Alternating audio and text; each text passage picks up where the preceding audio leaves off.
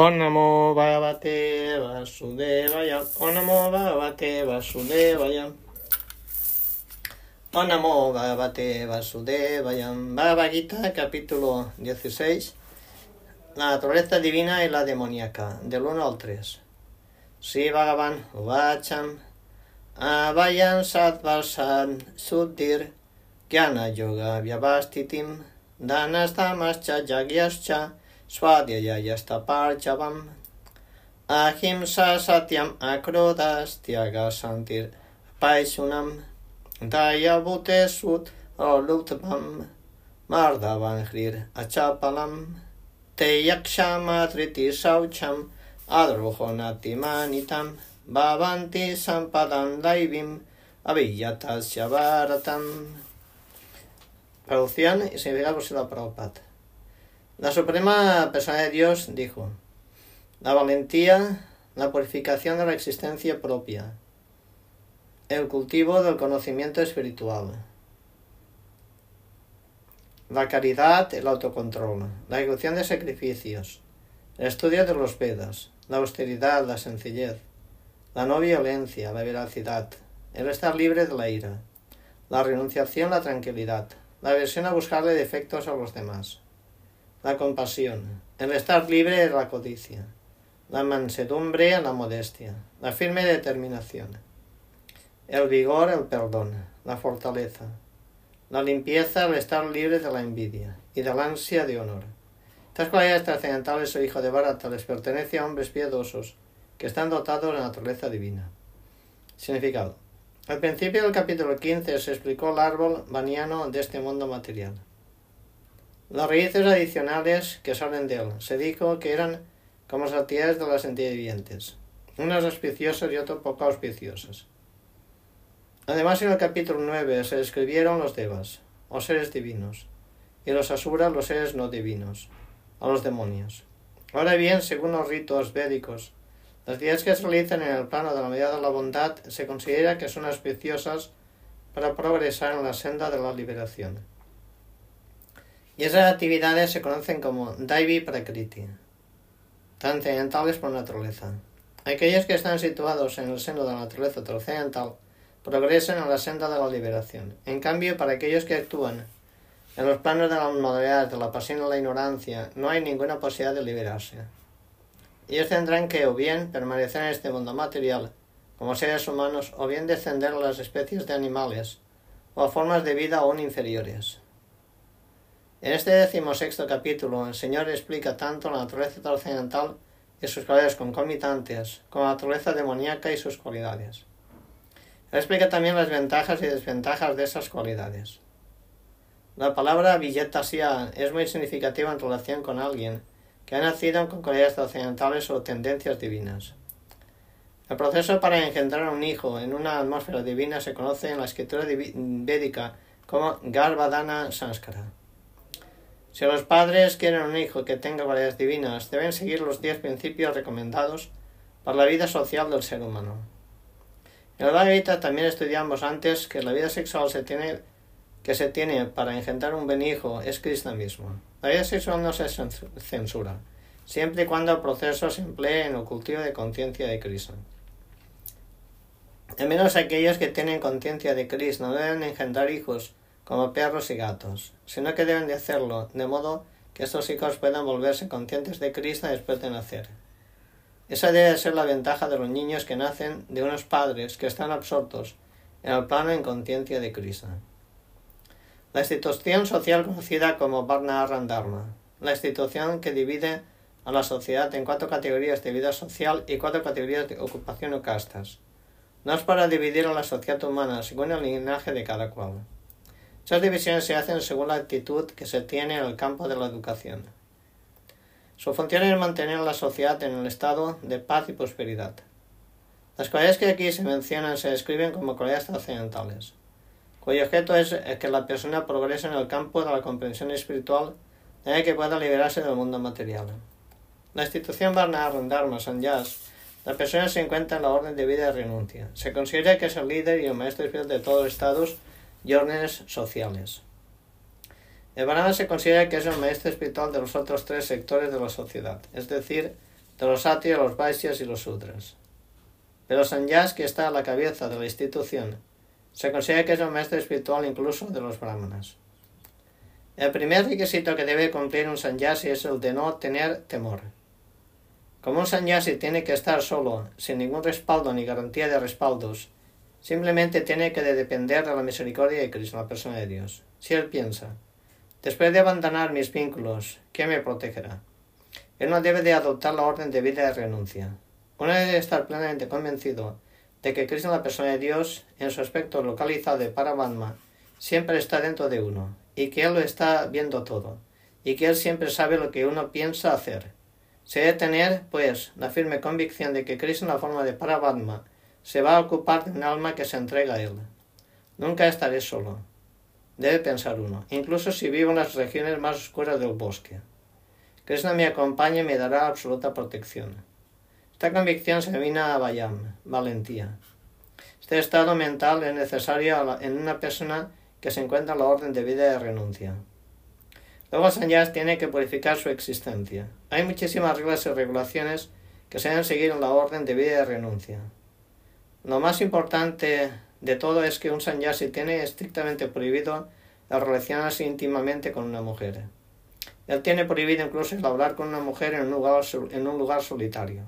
Chaitanya Mahaprabhu era un sanyasi ideal, y cuando se encontraba en Jaganapuri, sus devotas ni siquiera podían acercársele para ofrecerle respetos. A ellas se les decía que se postraran desde lejos. Eso no es un signo de odio hacia las mujeres como clase, sino que al no tener relación íntima con mujeres es una regla estricta que se le impone al sanyas. Uno tiene que seguir reglas y regulaciones de un determinado estado de vida a fin de purificar su existencia. El sanyasi tiene estrictamente prohibido el tener relación íntima con mujeres, el poseer riquezas para el goce de los sentidos. El propio Śrī Caitanya fue el sanyasi ideal. Al estudiar su vida, podemos ver que él era muy estricto respecto a las mujeres. Se considera que él es la encarnación de Krishna más liberal de todas, pero acepta las almas condicionadas más caídas de todas. No obstante, siguió estrictamente las reglas de la orden de vida de sanyas en lo que se refiere a la relación con mujeres. Una de sus asociadas personas, Chota Haridas, se reunía con Śrī Caitanya, junto con otros asociados personales íntimos. Pero de algún modo ocurrió que una vez este Chota Haridas miró lujuriosamente a una joven mujer. Śrī Caitanya era tan estricto que de inmediato lo expulsó del grupo de sus asociados personales. Śrī Caitanya dijo, para un sanyas o para cualquier que ambicione salirse de las garras de esta naturaleza material, y que esté tratando de elevarse a la naturaleza espiritual, ir de vuelta al hogar, de vuelta a Dios, al mundo espiritual, con lo que brindaban, para él, para él mirar a las, a las posesiones materiales y a las mujeres en aras de goce de los sentidos, ni siquiera el querer disfrutarlas, sino el solo mirarlas con esa propensión. Es tan malo que mejor sería que se suicidara antes de experimentar estos deseos ilícitos. De que esos son los procesos para la purificación. El siguiente punto es Gyana yoga, Vyavastitim, el estar dedicado al cultivo del conocimiento. La vida del sanyas es para impartirles conocimiento a los casados y a otros que han olvidado su verdadera vida del adelanto espiritual. Se supone que el sanyas mendiga de puerta en puerta para mantenerse, pero eso no significa que él es un mendigo. La humildad también es una de las cualidades de la persona que está en el plano trascendental, y es por pura humildad que el sanyas va de puerta en puerta, no precisamente para mendigar, sino para ver a los casados y despertarles en lo que se refiere al proceso en conciencia de Krishna. Este es el deber del sanyas. Si, si él verdaderamente está adelantado y se lo ha ordenado así su maestro espiritual, debe predicar acerca del proceso en conciencia de Krishna con lógica y comprensión. Si no se está adelantado, no se debe adoptar la vida de renuncia. Pero incluso si uno ha aceptado la orden de vida de renuncia sin suficiente conocimiento, debe dedicarse por entero a escuchar al maestro espiritual genuino y cultivar así el conocimiento. Un sanyasi o alguien que está en la orden de vida de renuncia debe tener valor, sattva, sansudhi, pureza y gyana yoga, conocimientos. El siguiente elemento es la caridad. La caridad es para la que la pongan en práctica los jefes de familia. Todos deben de ganarse la vida por medios honestos, gastar el cincuenta por ciento de su ingreso en propagar el proceso en conciencia de Krishna por todas las partes del mundo. Así pues, el dueño de casa debe darles caridad a la institución que se dedican a esto. La caridad se le debe de dar al receptador, al receptor indicado. Hay diferentes clases de caridad, tal como se explicará más adelante. Caridad en el plano de la bondad, pasión y la ignorancia. La escritura recomienda que la caridad en el plano de la bondad, en el plano de la pasión y la ignorancia no se recomienda, pero la bondad sí. ¿Por qué? Porque ello es simplemente un desperdicio de dinero. La caridad se debe dar únicamente para propagar el proceso en conciencia de Krishna por todas las partes del mundo. Eso es caridad en el plano de la modalidad de la bondad. Luego, en lo que respecta a Dana, el autocontrol no es solo para los demás órdenes de la sociedad religiosa, sino en especial para el jefe de familia. Aunque este tiene una esposa, no debe de usar los sentidos para la vida sexual innecesariamente. El jefe de familia tiene que restringir incluso su vida sexual, la cual se debe tener únicamente para procreación. Si el hombre casado no desea tener hijos, no debe disfrutar de la vida sexual con su esposa. La sociedad humana disfruta de la vida sexual con anticonceptivos, métodos aún más abominables, para eludir la responsabilidad de tener hijos. Eso no es una cualidad trascendental, sino es una cualidad demoníaca. Cualquiera que quiera propagar progresar en su vida espiritual, incluso la persona casada, debe controlar su vida sexual y no debe engendrar hijos sin el propósito de servir a Krishna. Si es capaz de engendrar hijos que se vuelvan conscientes de Krishna, se puede producir cientos de hijos, pero sin esa capacidad no hay que entregarse a ello para el placer de los sentidos. El celebrar sacrificios es otra cosa de las que se debe de hacer el jefe de familia, porque para los sacrificios se requiere de una gran cantidad de dinero. Aquellos que se encuentran en la orden de vida y otras órdenes de vida, es decir, brahmacharya, vanaprastha y sannyas, ellos no tienen dinero, ellos viven de la limosna, de manera que la ejecución de los diferentes tipos de sacrificios es función de los dueños de casa. Ellos deben realizar sacrificios agnihotra, tal como se estipula en la literatura védica. En la actualidad estos sacrificios son muy costosos, y a un casado cualquiera no le es posible llevarlo a cabo. El mejor sacrificio que se recomienda en esta era es el Sankirtan Yagya. Este Sankirtan es el canto del mantra Hare Krishna, Hare Krishna, Krishna Krishna, Hare Hare, Hare Rama, Hare Rama, Rama Rama, Hare Hare. Es el mejor y el más barato de todos los sacrificios. Todo el mundo puede adoptarlo y beneficiarse de ello.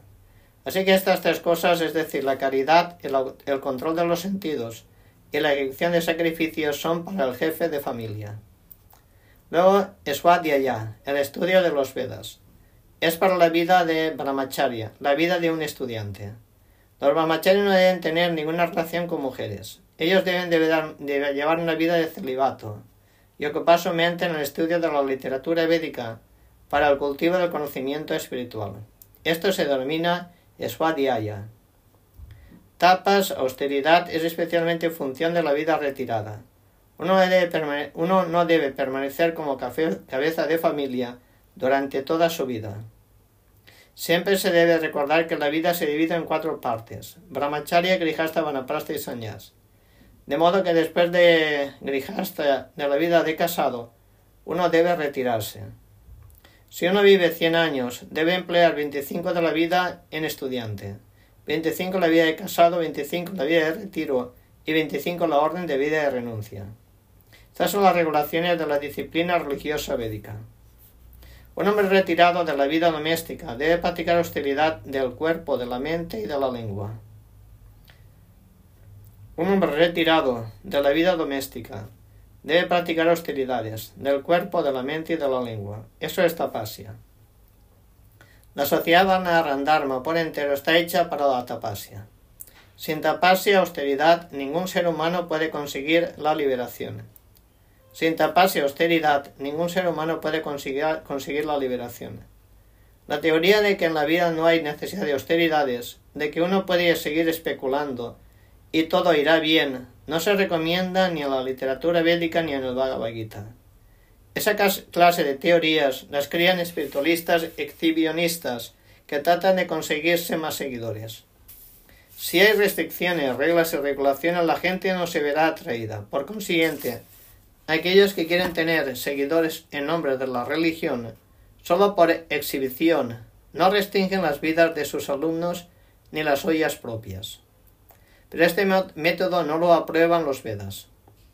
En la que concierne a la cualidad brahmínica de la sencillez, este principio no solo lo deben poner en práctica un determinado orden de vida, sino todos los individuos. Y así es que se encuentren en la orden de brahmacharya arram, en el grihastha arram o el vanaprastha arram o sannyasa arram. Uno debe de ser muy sencillo y muy franco. Ahimsa significa no impedir la vida progresiva de ninguna entidad viviente. Uno no debe de pensar que como la chispa espiritual nunca es matada, ni siquiera después de que se mata el cuerpo, no hay nada de malo en matar animales para el goce de los sentidos. Ahora la gente está adicta a comer animales, a pesar de tener una amplia, una amplia provisión de granos, de frutas y de leche. No hay ninguna necesidad de matar a los animales. Este mandamiento es para todos. Cuando no hay otro recurso, se puede matar a un animal, pero se lo debe de ofrecer en calidad de sacrificios. En todo caso, cuando hay una amplia provisión de comida para la humanidad, las personas que desean progresar en el campo de la comprensión espiritual no deben perpetrar actos de violencia contra los animales. Verdadera ahimsa significa no obstaculizar la vida progresiva de nadie. Verdadera ahimsa significa no obstaculizar la vida progresiva de nadie. Los animales también están progresando en su vida evolutiva, transmigrando de una categoría de vida animal a otra. Si un determinado animal es matado, entonces su progreso se obstaculiza. Si un animal tiene que permanecer en un cuerpo determinado durante un cierto número de días o de años y es matado prematuramente, tiene entonces que regresar de nuevo en esa forma de vida para completar los días restantes, a fin de ser promovido a otra especie de vida. De modo que su progreso no se debe de obstaculizar solo para uno satisfacer su paladar. Eso se denomina ahimsa. Satyam, esta palabra significa que uno no debe tergiversar la verdad por algún interés personal. En la literatura védica hay muchos pasajes difíciles, pero su significado o su esencia se deben de aprender con un maestro espiritual genuino. Es el pro- es Ese es el proceso para entender los Vedas. Suerte significa que uno debe de escuchar a la autoridad. Uno no debe de elaborar una interpretación por un interés personal. Hay muchos comentarios que se le han hecho a la Bhagavad-gītā y que interpretan erróneamente el texto original. Se debe presentar el verdadero sentido de la palabra, y ello se debe aprender de labios del maestro espiritual genuino. Akrodha significa contener la ira. Incluso si, ex, si existe una provocación, debemos de ser tolerantes. Pero en cuanto uno se pone furioso, todo su cuerpo se contamina. La ira es el producto de la maldad, de la pasión y de la lujuria. Por lo cual aquel que está situado en el plano trascendental debe de evitar que la ira lo domine. Apaishunam significa que uno debe buscar defectos en los demás, o corregirles innecesariamente. Claro que decirle ladrón a alguien que lo es, no es buscarle defectos. Pero decirle ladrón a una persona honesta es una gran ofensa por parte de alguien que está progresando en la vida espiritual. Ri significa que uno debe de ser modesto y no debe realizar ningún acto que sea abominable. Achaparam, determinación. Significa que uno no debe de agitar o frustrar, frustrarse en ningún esfuerzo. Puede que uno fracase en algún esfuerzo, pero uno no debe de Eh, lamentarse por esto. Se debe progresar con paciencia y con determinación. La palabra teyas que se usa aquí es para los atrias, los guerreros. Los atrias siempre deben de ser muy fuertes para ser capaces de darles protección a los débiles. Ellos no deben de hacerse pasar por no violentos. Si se requiere la violencia, ellos deben de hacer uso de ella. Pero en ciertas circunstancias, una persona que es capaz de someter a su enemigo puede perdonarle. Ella puede excusar las ofensas menores. Saucham significa la limpieza. No solo hay que limpiar el cuerpo y la mente, sino también uno debe de limpiar los tratos con los demás, con uno mismo. Eso se refiere en especial a los comerciantes, los cuales no deben de tratar en el mercado negro. Nati manita. El no esperar honor se le aplica a los sudras, la clase trabajadora, que según la disposición védica se considera que son las más bajas de las cuatro clases. Ellos no deben de envanecerse con prestigio falso o honor innecesario. Deben permanecer en su propia posición. Los sudras tienen el deber de ofrecer respeto a la clase superior para la conservación del orden social.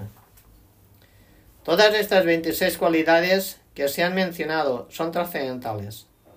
Las mismas se deben de cultivar conforme a las diferentes órdenes sociales y las diferentes ocupaciones en que cada cual se encuentra. La conclusión de esto es que aunque las condiciones materiales son desoladoras, si todas clases de hombres cultivan estas cualidades por medio de la práctica, entonces gradualmente será posible ascender hasta el plano más elevado de la comprensión trascendental. Dambodharpo vimanascha kroda parvisyam evacham agyanancha vitasyat parta sampadam asurim. El orgullo, la arrogancia, el engreimiento, la ira, la aspereza, la ignorancia. Estas cualidades les pertenecen a aquellos que son de naturaleza demoníaca o hijo de Prita. Significado. En este verso se describe el mejor camino al infierno. Los seres demoníacos quieren hacer un espectáculo de religión, en adelanto en la ciencia espiritual, aunque no siguen los principios. Ellos siempre son arrogantes y orgullosos, si poseen algún tipo de educación o mucha riqueza. Ellos desean ser adorados por los demás, y existe y exigen que se los respete, aunque no infunden respeto.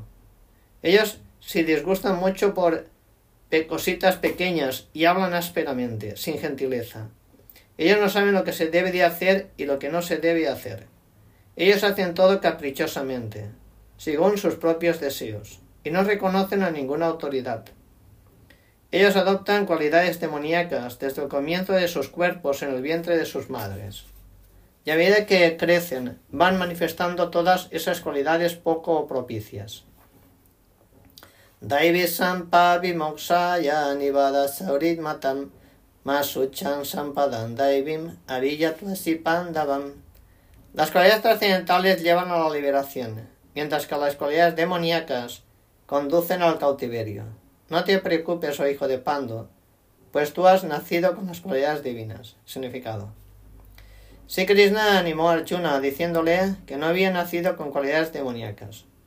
Su implicación en la contienda no era demoníaca, pues él estaba considerando los pros y contras. Él estaba analizando si debía o no matar a personas respetables como Bhishma y Drona, por lo cual no estaba actuando bajo la influencia de la ira, el prestigio falso o la aspereza. Pero él no era de la categoría de los demonios. Para un satria, un, un militar, al dispararle flechas al enemigo se considera que es algo trascendental, y al abstenerse de cumplir con este deber es demoníaco. Por consiguiente, no había ninguna razón para que Arjuna se lamentara. Todo el que cumple los principios regulativos de las diferentes órdenes de vida está situado en el plano trascendental. O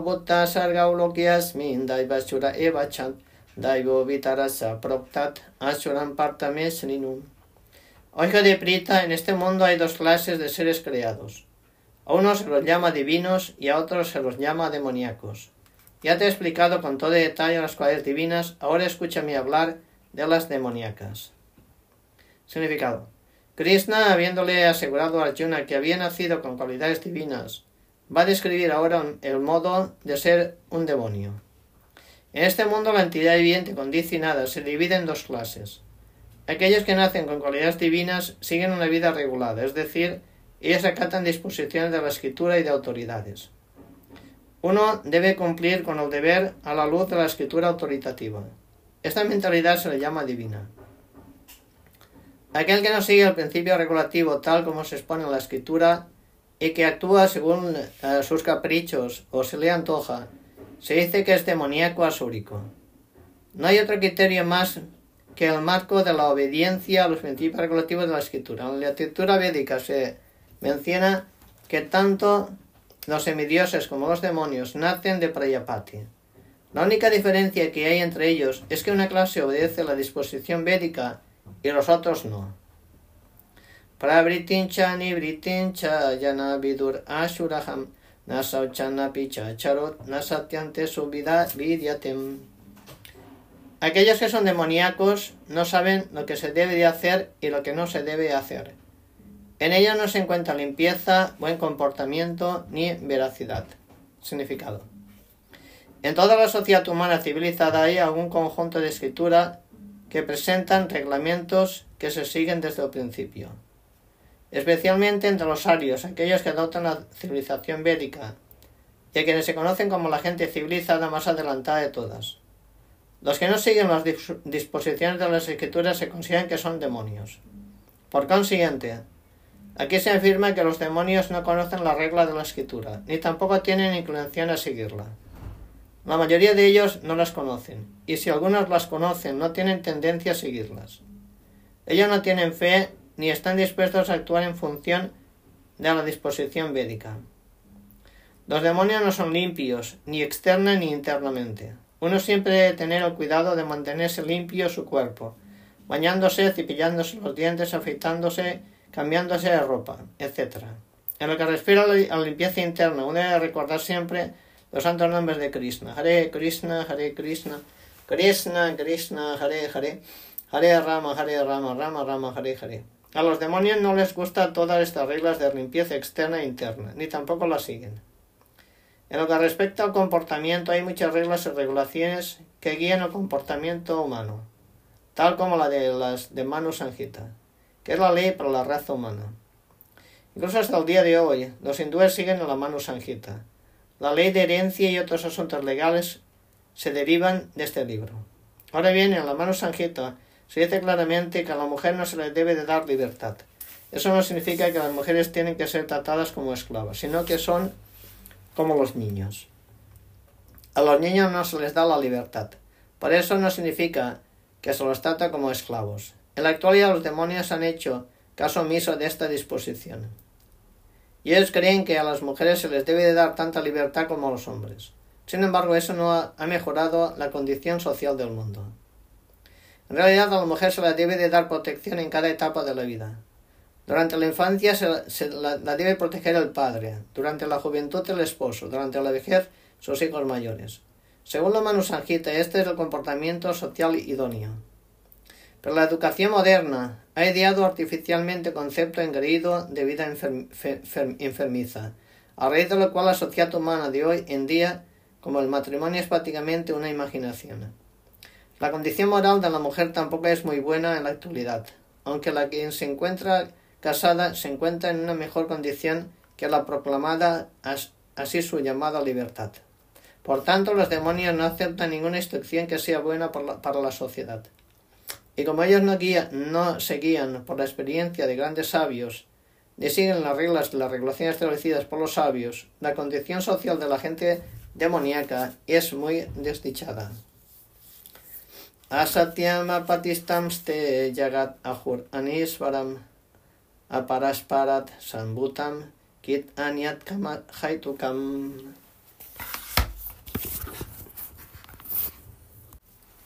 Ellos dicen que este mundo es irreal y que no tiene ningún fundamento, ningún dios que lo, que lo controle. Ellos dicen que se produce el deseo sexual y que no, no tiene otra causa más que la lujuria. Significado. La gente demoníaca concluye que el mundo es una fantasmagoría. No hay causa y efecto y, y no hay controlador. No hay finalidad, todo es irreal. Ellos dicen que esta manifestación cósmica aparece por acciones y reacciones materiales causales, casuales.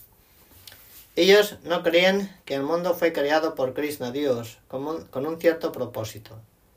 Ellos tienen su propia teoría, que el mundo ha aparecido por sí solo y que no hay razón para creer que hay un Dios tras él.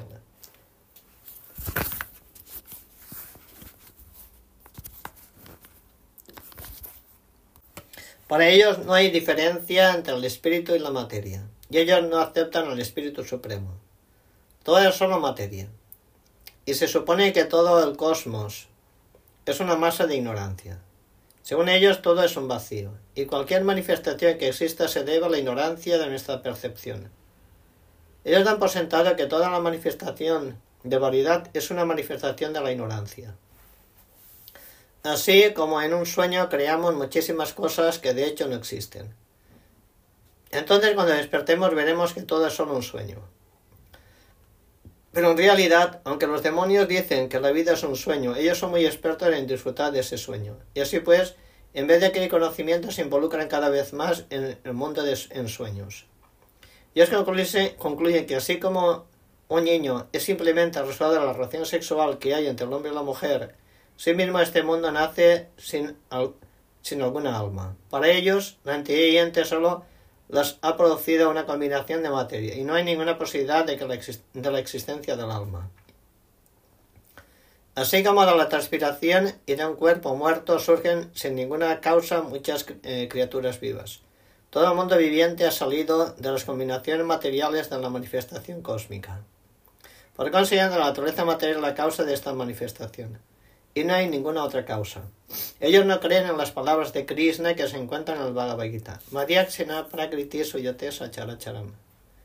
Todo el mundo material se mueve bajo mi dirección. En otras palabras, entre los demonios no existe un conocimiento perfecto acerca de la creación de este mundo. Cada uno de ellos te- tiene su propia teoría en particular.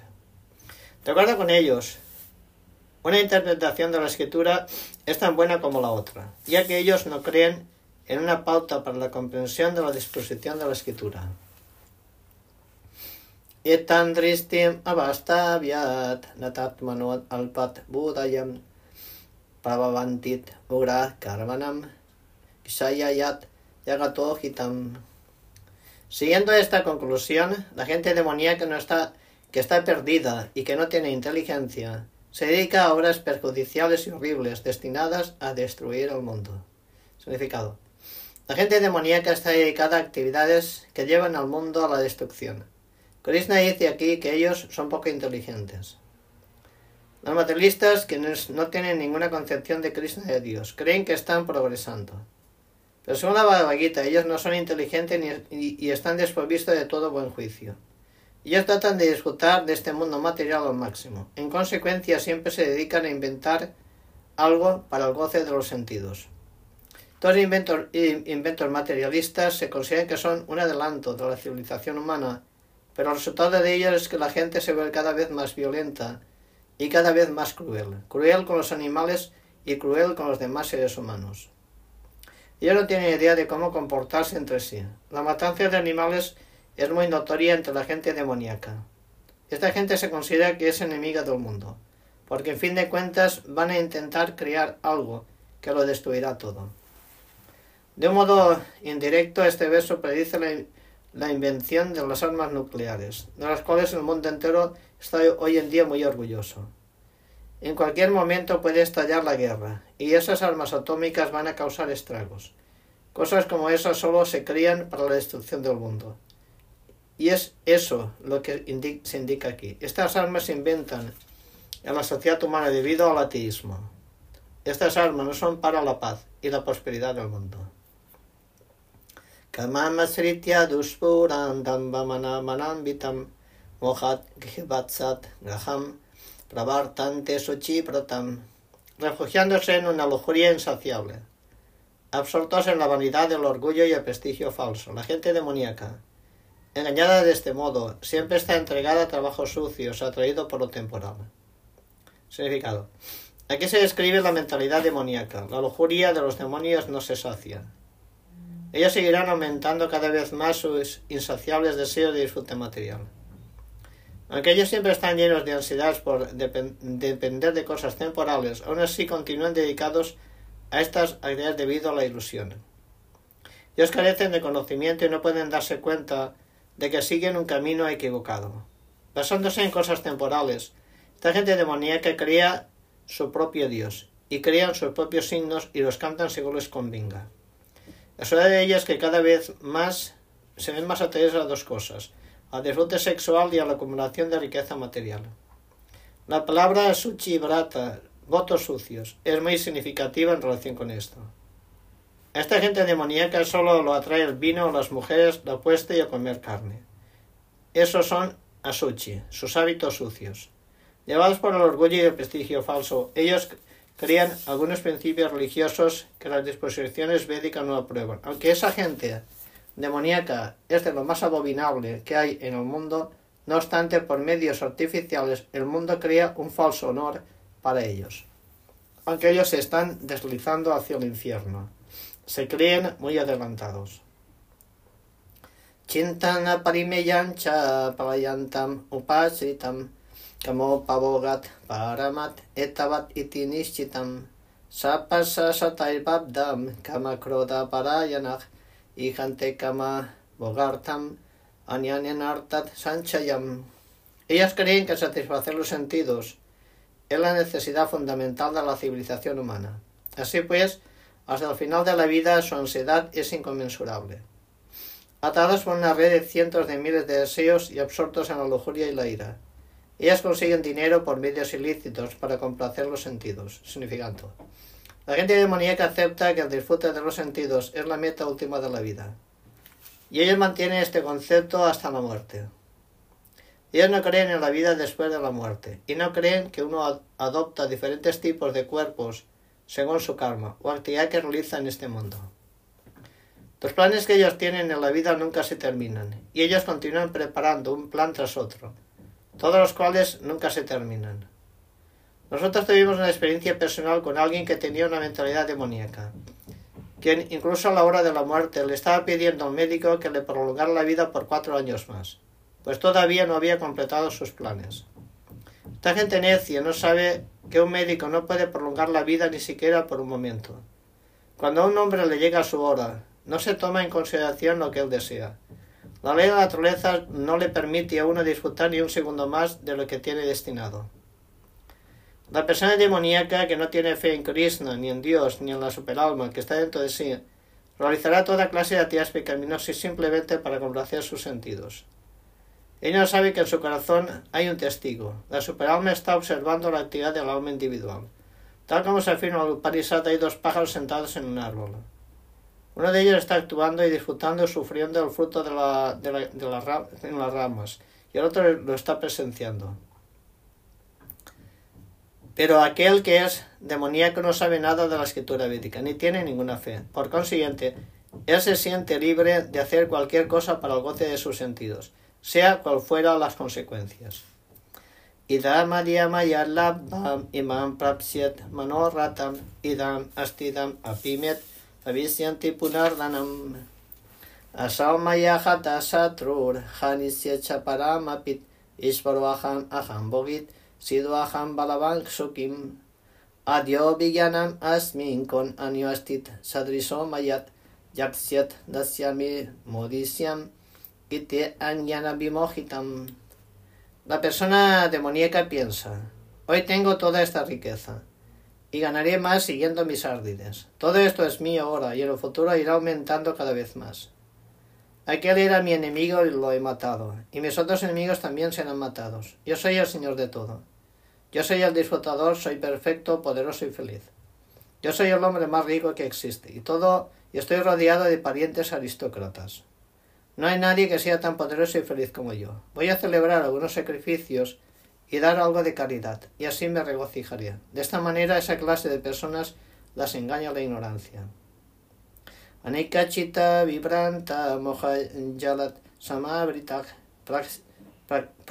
praksaktat kama bogesut patantinarakea suchau. Perplejos así por diversas ansiedades y atados por una red de ilusiones, ellos se apegan demasiado al disfrute de los sentidos y caen en el infierno. Significado: el hombre demoníaco no le ve límites a su deseo de adquirir dinero. Ese deseo es ilimitado. Él solo piensa en cuánto capital tiene en el momento y elabora planes para poner a producir esa riqueza cada vez más. Por esa razón, él no vacila en actuar de cualquier manera pecaminosa. En consecuencia, trafica en el mercado negro en aras de un goce ilícito. Él está enamorado de las posesiones que ya tiene, tal como la tierra, familia, casa, saldo bancario. Siempre está haciendo planes para mejorarlas. Él cree en su propia fuerza y no sabe que todo lo que gana se debe a sus buenas acciones pasadas. A él se le da la oportunidad de acumular estas cosas, pero él no tiene ningún concepto acerca de las causas pasadas. Él tan solo piensa que toda su riqueza se debe a su propio esfuerzo. La persona demoníaca cree en la fuerza de su trabajo personal, no la ley del karma. Según la ley del karma, un hombre nace en una familia de clase alta o se vuelve rico o, muy, o está muy bien preparado o muy atractivo y debido a un buen trabajo realizado en el pasado. Las personas demoníacas creen que todas esas cosas son accidentales y se deben a la fuerza de su habilidad personal. Ella no percibe que existe ni, ninguna disposición tras toda la variedad de la persona, belleza, educación que hay. Ellos no perciben que existe ninguna disposición tras toda la variedad personal, belleza, educación que hay. Todo el que se ponga a, a competir con esa clase de hombre demoníaco es enemigo de él. Hay mucha gente demoníaca y cada uno de ellos es enemigo de los demás. Esa enemistad se vuelve cada vez más profunda.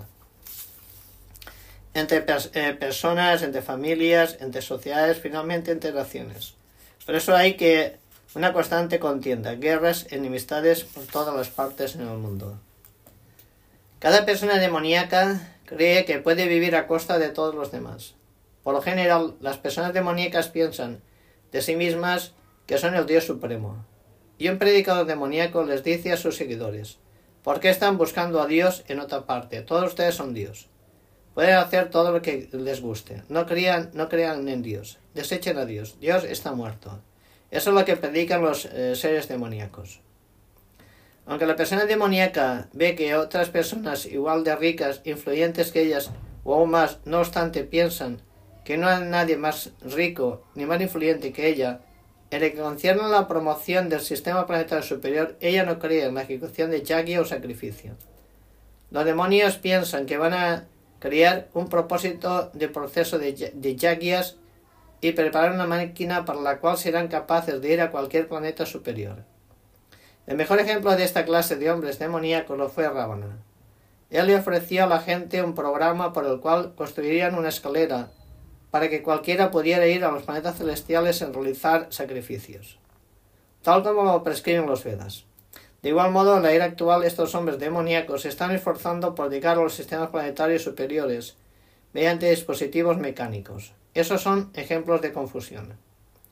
La ciudad de ellos que, sin saberlo, se están deslizando hacia el infierno. Aquí la palabra sánscrita moja, yala, es muy significativa. Yala significa red.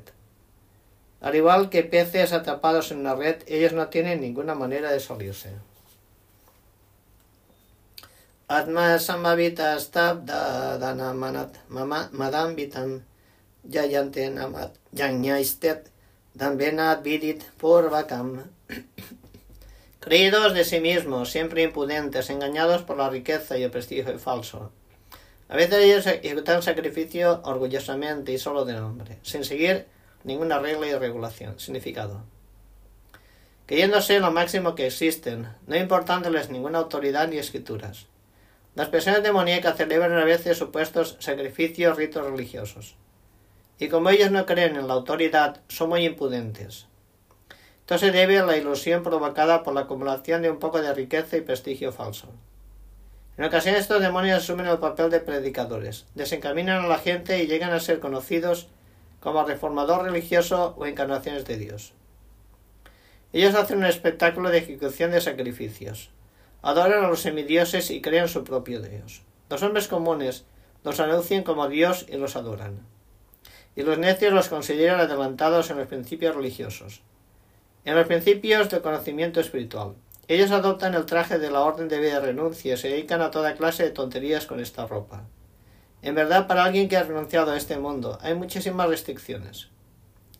A los demonios, sin embargo, no les importa esta restricción. Ellos piensan que cualquier senda que uno pueda crear en su propia, en su, en su, en su propia senda, no existe nada oficial que haya que seguir, ni nada por el estilo. Que se hace especial hincapié en la palabra avidi purvakam, que significa desdén por la regla de la irregulación. Estas cosas siempre se deben a la ignorancia y la ilusión. Ahankara balandar pankaman krodan chat samsitaj man atma para de Jesús avisanto viat suyakam. Confundidos por el ego falso, la fuerza, el orgullo, la lujuria y la ira. Los demonios se vuelven envidiosos de la persona de Dios y Krishna, quien está situado en el cuerpo de ellos y en los cuerpos de los demás, y blasfeman contra la religión verdadera. Significado. Como una persona demoníaca siempre está en contra de la supremacía de Krishna, de Dios, a ella no le gusta creer en las escrituras. Ella envidia tanto la escritura como la existencia de Krishna, la persona de Dios. Esto se debe a su, a su llamado prestigio y cúmulo de riqueza y poder. Ella no sabe que la vida actual es una preparación para la siguiente vida. Ignorando esto, de hecho, se envidia a sí misma, así como también a los demás. Ella perpetúa actos de violencia en otros cuerpos y en el suyo propio. A ella no le importa el control supremo de la persona de Dios y Krishna, porque carece de conocimiento. Como envidia la escritura y a la persona de Dios y Krishna, expone falsos argumentos contra la existencia de Krishna y de Dios y niega la autoridad de la escritura. Ella se cree independiente y poderosa en todas las acciones. Ella cree que, como nadie puede igualarla en fuerza, poder o riquezas, puede actuar de cualquier manera y nadie puede detenerla. Si tiene un enemigo que podría impedir el progreso de la actividad de sus sentidos, hace planes para derribarlo con su propio poder. Tannahan visata kruran sansareso naradamam sapemia ayasan asubam asuriswa eva yonisum. Aquellos que son envidiosos y malvados, que son los hombres más bajos de todos. Yo relazo per- per- perpetuamente el océano de la existencia material en varias especies de vida demoníaca. Significado. En este verso se indica claramente que la colocación de una determinada alma individual en un determinado cuerpo es una prerrogativa de la voluntad suprema. Puede que la persona demoníaca no esté de acuerdo en aceptar la supremacía de Krishna. Y es un hecho que, que puede que actúe según sus caprichos, pero su siguiente nacimiento dependerá de la decisión de Krishna y no de sí misma. Para tan tercer canto se dice que el alma individual después de morir es puesta en el vientre de quien va a ser su siguiente madre, en donde adquirirá un determinado tipo de cuerpo bajo la supervisión de un poder superior. Por eso en la existencia material encontramos muchísimas especies de vida, animales, insectos, hombres, etcétera. Todas las dispone el poder superior. Ellas no son accidentales. En cuanto a los seres demoníacos, aquí se dice muy claro que a ellos se los pone perpetuamente en los vientres de demonios. De esta manera continúan siendo envidiosos y los más bajos de la humanidad. Esa especie de vida demoníaca se considera que siempre está llena de lujuria y que siempre son violentas, rencorosas y, ju- y sucias. Las muchas clases de cazadores que hay en la jungla se dice que pertenecen a las especies de vida demoníaca. Asurin yonim apanna moda yanmani yanmanim mat aprapiaivat kaunteyat tato yantiada adarmangatim. Naciendo repetidamente entre las especies de vida demoníaca o hijo de Kunti, esas personas nunca pueden acercarse a mí. Gradualmente ellas se van sumergiendo en los tipos de existencia más abominable que existen. Significado. Se sabe que Krishna es supremamente misericordioso, pero aquí vemos que Krishna nunca es misericordioso con los seres demoníacos. Se afirma claramente que la gente demoníaca, vida tras vida, es puesta en los vientres de demonios como ellos, y, en, y no consiguiendo la misericordia de Krishna, descienden cada vez más, que por último adquieren cuerpos tales como perros, gatos y cerdos. Que se dice bien claro que esos demonios prácticamente no tienen ninguna oportunidad de recibir la misericordia de Krishna en ninguna etapa posterior de la vida. En los Vedas también se declara que esas personas se hunden poco a poco hasta volverse perros y cerdos. Podría entonces arguirse en relación con esto que a Dios no se le debe anunciar como supremamente misericordioso, si él no es misericordioso con esos demonios. La respuesta a esto, en Vedanta Sutra encontramos la declaración de que Krishna no siente odio por nadie. La colocación de los asuras, los demonios, en el estado más bajo de vida es simplemente otro aspecto de su misericordia. A veces los asuras son matados por Krishna, pero esa muerte también es buena para ellos, porque la literatura védica nos informa que todo el que es matado por Krishna se libera. En la historia de ejemplos, hay ejemplos de la vida de Ravana, Kamsa y Hiranyakasipu, en quien Krishna se les apareció en diversas encarnaciones solo para matarles. Por lo tanto, la misericordia de Krishna, de Dios, se les confiere a los asuras, si estos son lo suficientemente afortunados para ser matados por Krishna. Tritvida narakasyedan dvaranasana atmanam kamakrudastata lobas tasmat etatrayantiyet.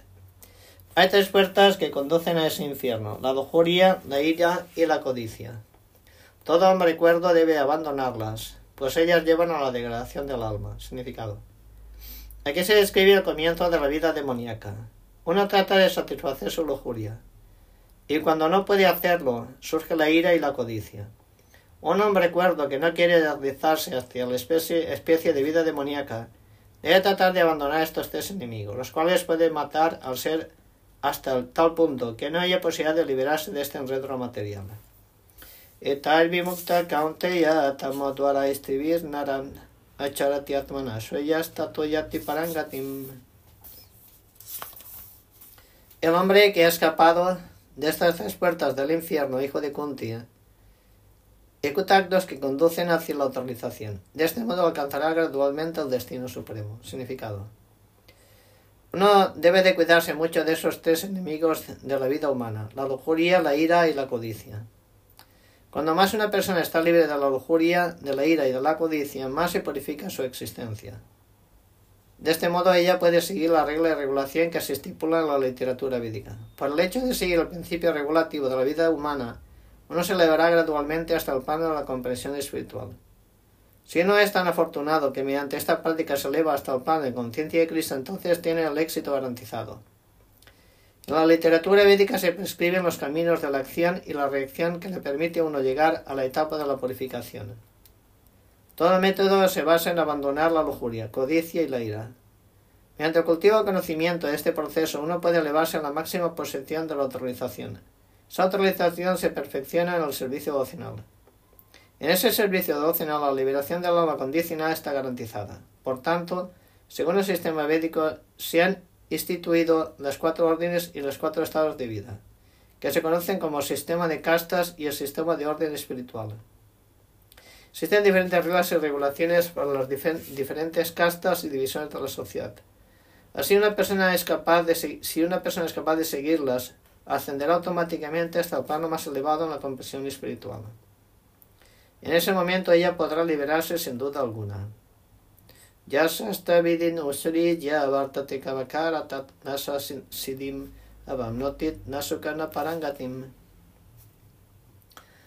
que hace a un lado la disposición de la escritura y actúa según su propio capricho, no consigue ni la perfección ni la felicidad, ni el destino supremo. Significado. Como se escribió antes, el Shastra Vidhi, la guía del Shastra, se les da las diferentes castas y órdenes de la sociedad humana. Se espera que todo el mundo siga estas reglas y regulaciones. Si uno no las sigue y actúa caprichosamente, llevado por su lujuria, codicia y deseo, entonces nunca será perfecto en su vida. En otras palabras, puede que un hombre conozca teóricamente todas estas cosas, pero si no las aplica en su propia vida, entonces se lo, se lo debe conocer como el más bajo de la humanidad. En la forma de vida humana, se espera que el creyente se acuerde y siga las regulaciones que se dan para elevarse a la vida en el plano más elevado de todos, pero si no lo sigue, entonces se degrada. Sin embargo, cuando siguen las reglas, las regulaciones y los principios morales, al final uno llega a la etapa en la que entiende a Krishna. Entonces todo conocimiento, si no se llega ahí, todo se perderá. Incluso si se acepta la existencia de Krishna, si no se dedica uno al servicio de Krishna, sus esfuerzos se, se malograrán. Por consiguiente, uno debe ascender de poco a poco hasta el plano en conciencia de Krishna, servicio devocional. Es en ese preciso momento cuando uno puede llegar a la etapa más elevada y perfecta de todas, de ninguna otra manera. La palabra Kama Karata es significativa. Una persona que viola las reglas conscientemente y actúa llevada por la lujuria, ella sabe que está prohibido, pero aún así lo hace. Eso se denomina actuar caprichosamente. Ella sabe lo que se debe de hacer, pero aún así no lo hace. Por consiguiente, se dice que es caprichosa. Esa clase de personas están destinadas a ser condenadas por Krishna.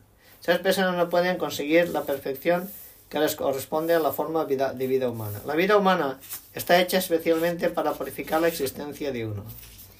Y aquel que no sigue la regla y la regulación no puede purificarse, ni tampoco puede alcanzar la verdadera etapa de la felicidad.